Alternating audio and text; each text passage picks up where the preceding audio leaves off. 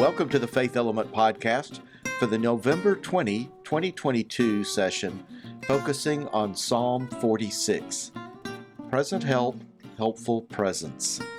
I'm David Cassady. I'm Nikki Hardeman. I'm David Adams. And I'm Daniel Glaze. So I've been watching uh, the Andor series on on Disney Plus. It's the new Star Wars live action that looks at how the rebellion began. Uh, if you're a Star Wars uh, fan, it, one of the cool things about the series is that the composer of the music for the show changes the theme, the starting theme for the show, just a little bit for each episode to capture the mood of of that of that episode. And it is it so it's really fun, even just as it's starting. You know, you listen to the music and you go, "Oh, that's ominous," you know. um, so I kind of wish we could do that for for hours, you know, and uh, set the tone. Because lately the tone has been troubled, I guess, maybe. We, you know, uh, like for a lot of us, we, we feel this sense of, I think, what's the phrase, ambient stress or ambient anxiety. Mhm. With uh, with our world being a little bit uh, troubled of late, it's always troubled, but it just feels like uh, there's more unsettledness than than perhaps in earlier parts of my life. so yeah, I, so I'm curious what what is a crisis that our world is facing that you are particularly worried about You mean like crisis of today? Yeah. Or um, of our time? Do you mean a real one, or can we talk about pumpkin spice lattes and things like that? Mm. That's a real one. Yeah. That's a coping mechanism.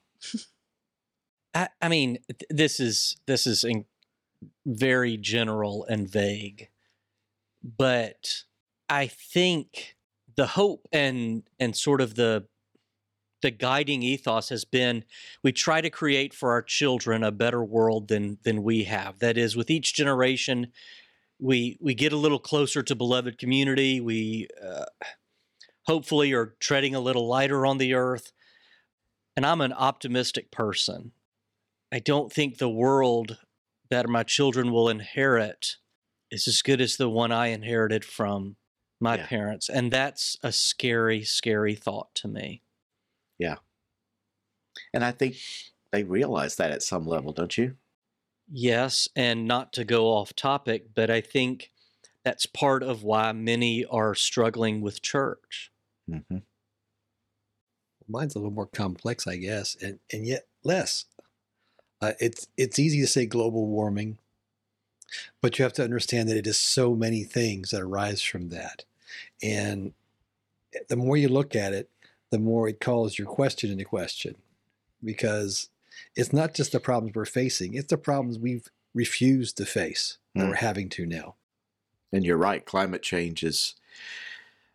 You know, I saw this story the other day about what the crab population, Alaskan.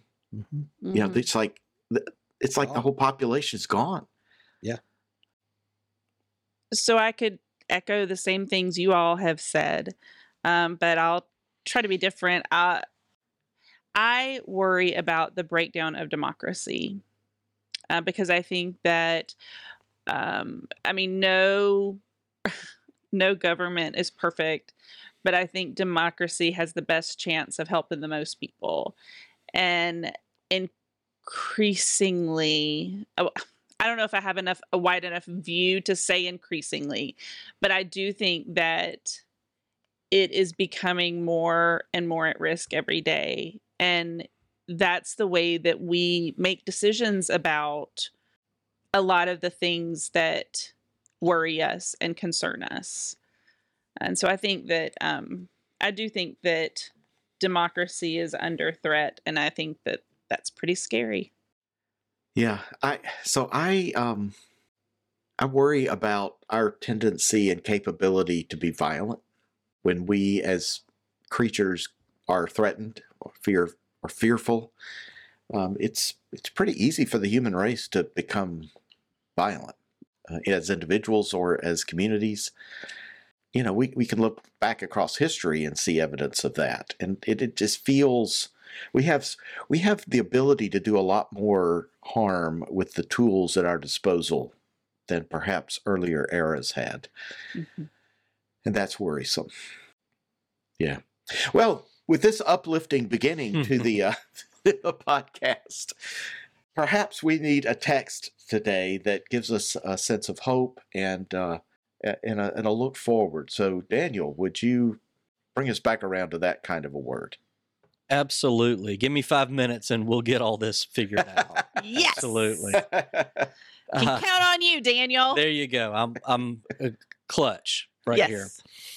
So, faithful listeners of our podcast will know that there are episodes where we spend a lot of brain power and recording time trying to talk through and figure out how to connect a certain biblical passage to contemporary life. I'll admit, sometimes it's a bit of a stretch, but usually we get there. And then there are passages like Psalm 46, which just speak directly to many of the things we are feeling and going through today. The psalm opens like this God is our refuge and strength, a very present help in trouble. Therefore, we will not fear. And here's the, the part that speaks directly. Though the earth should change, though its mountains shake in the heart of the sea, though its waters roar and foam, though the mountains tremble with its tumult. And it closes like this Be still and know that I am God. I am exalted among the nations, I am exalted in the earth. The Lord of hosts is with us. The God of Jacob is our refuge. Hmm, ain't that a word? Amid the tragedy and disaster, trauma and disease, violence and warfare, so many people, even church people to be honest, try to pin things on God. That is, we wonder why God is punishing certain people with calamity. Where was God in this tornado? We're wont to ask. Psalm 46, I believe, pushes back a little bit on that kind of reductionistic thinking and theology. In the, manner, in the midst of all manner of evil and disaster, we find God not behind the scenes directing the wind and waves upon humanity. No, we find God among us, actively working to bring us presence and peace. God is a very present help in trouble, the psalmist says. That's an interesting way to put it. Present help. What that means to me is that the help is the presence, I believe. Have y'all seen that movie Wonder? It came out four or five years ago, and it was based on the New York Times bestselling book by the same name. It is such a tender story. I cried through the whole movie. the movie and book center on the character August Pullman, who goes by the nickname Augie. A sweet and loving child, Augie was born with a craniofacial disorder, which, despite numerous plastic surgeries, left his face severely disfigured. Perhaps due to these surgeries, or perhaps because she feared all the teasing, Augie's mother, played by Julia Roberts, homeschools her son through the fourth grade. Preparing for fifth grade, she and her husband, played by Owen Wilson, decide that their son really needs to go to school with other children.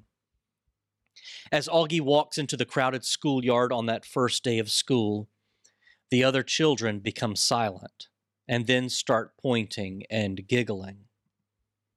Like Moses before the Red Sea, the children part and allow this disfigured boy to pass through because they're astonished at the sight. And I think perhaps they're wondering whether they might catch it. Augie's mother stands at the gate of the schoolyard watching all this and tearfully prays, Please, God, make them be nice to him. It's a touching movie about the incredible love of this little boy and his family, and how wonderful a friend Augie could be if only the other children would let him into their lives. In one particularly poignant scene, Augie is crying in his bed because the other children are relentless in their teasing of him, calling him ugly.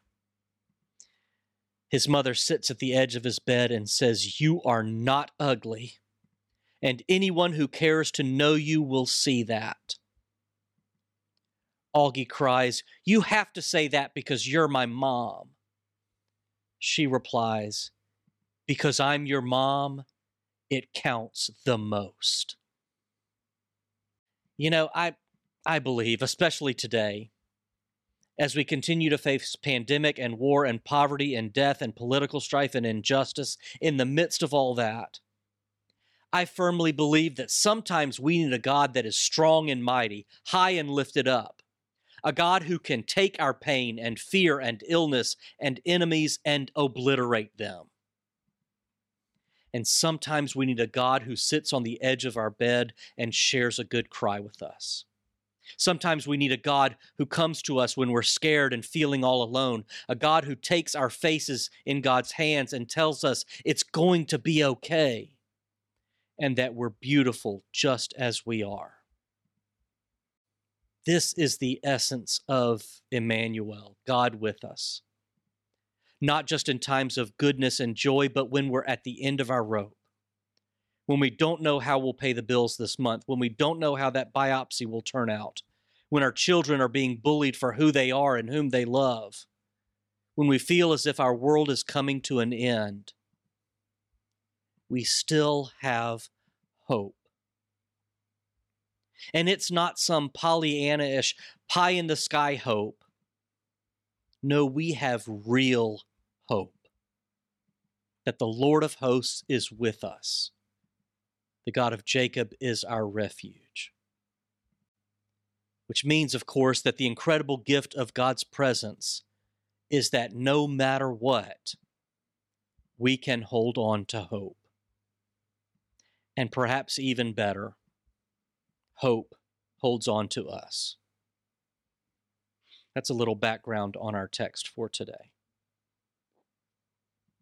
Daniel, you're wonderful. That's just, you know, I, Thank you. I, I, some of the things I have to admit to is that I often steal things from Daniel when I hear what he talks about, but I always give you credit. I just so moved by that. But this image of God at the end of the bed, you know, just sitting there waiting for us, th- that comfortable presence, it reminds me of the idea that God is always there at the end of the bed, and we just never see God there.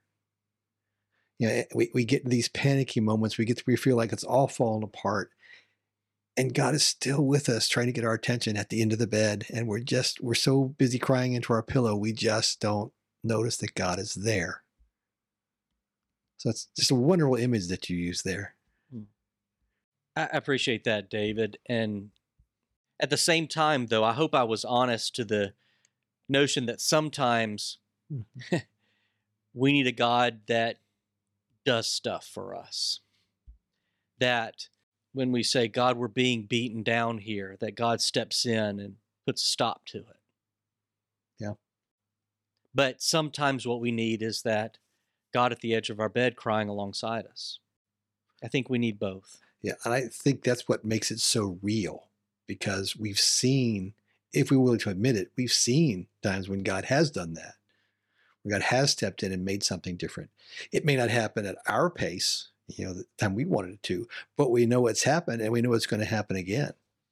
Mm-hmm. And that just makes it so much more real because we know that's going to happen. I listened to your comments, Daniel, and they were very moving. And they reminded me of the kinds of things I hear from my African American friends. And obviously, we see it in this in the, the mood of the Hebrews God is our refuge and strength, a very present help in trouble. And I'm always struck by how it is those who are most in trouble that cling most strongly and earnestly to God as their refuge and strength. I will admit, sometimes that's a disconnect for me because I'm like, but you're always in trouble. You're always being oppressed. You're always under the foot of someone else. You're always, you know, second in line. You're, I mean, how can you be so earnest about this belief in God as your refuge and strength? And look at the Jewish people. Look at the, I mean, that's a history of a lot of trouble. So for me, as an old white guy, I I read this and I wonder why is it harder for me to grasp this refuge and strength? Is it because I am so used to not being in trouble? not having so much uh, strife and stress and trouble in my life? Is it because I was raised, you know, to be uh, to believe in this self-reliance, self-madeness, and does that keep me from being able to embrace this psalm in the way I need to? I don't know if any of that makes sense or not. I saw Nikki grinning though. David, you helped me. I was struggling with this whole conversation. Um, and uh, David, uh, Daniel did, golly, there's a lot of D's on here. um, uh, Daniel did such a beautiful job. And I agreed with everything he said in his introduction. Like, it was a beautiful job. Yep. The movie reference, I want to hear y'all talk about that a little bit more. I want to know what it means that it counts more because mom says it. Okay, so that's one thing. You're just going to get a little bit here. Just hold on a second.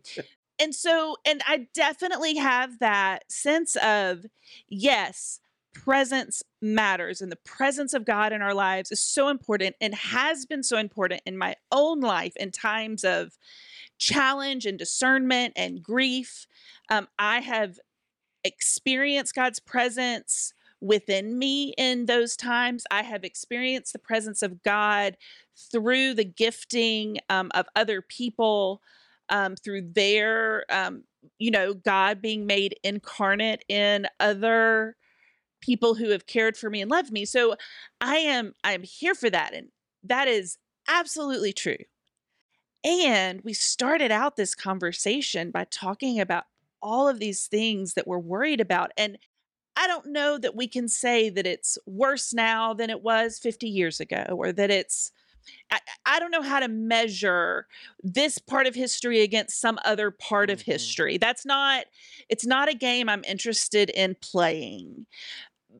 But I do know that things feel really hard right now and it's by more people feel it that way and we talk about it more often and it's certainly um, multiplied by the pandemic.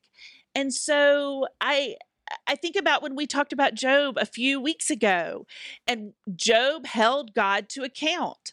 Job said where are you you are absent and you said you'd be here and i'm saying i believe you now come on and show up right?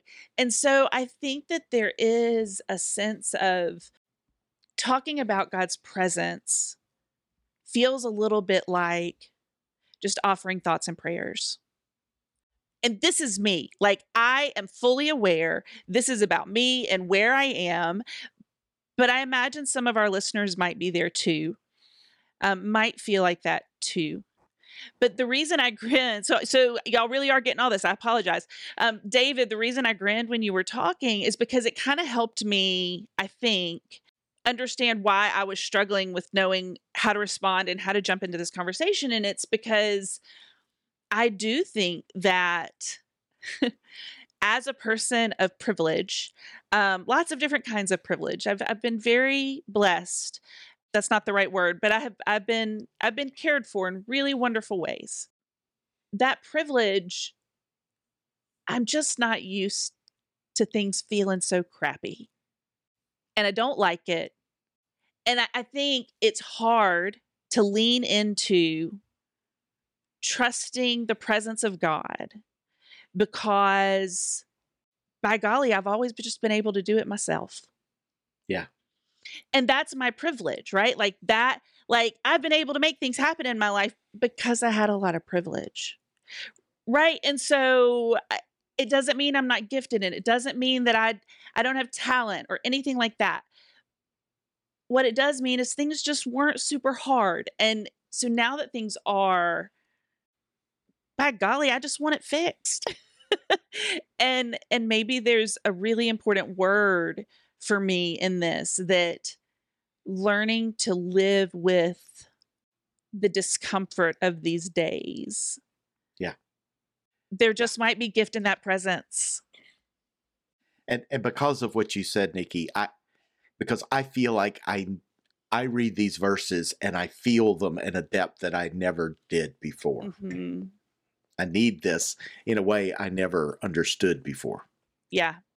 Yeah, I, and, and I, I, I hope I don't didn't mishear you here, Nikki. But I, so reliance on presence of God sounds like a very privileged place to be, but at the same time, saying presence isn't enough is also a reflection of an incredibly privileged existence. Right. So it, it, it's almost as if when when all has been stripped down, when when we have all been susceptible to a kind of vulnerability and trauma and hurt deep in our cores, I think we can recognize what a gift that presence is. When when everything else around us is crumbling, it's nice to have something that we can Mm-hmm. that we can count on. Yeah. Um, when our friends fade away, there's there's one who will not leave us or Right. forsake us. Right.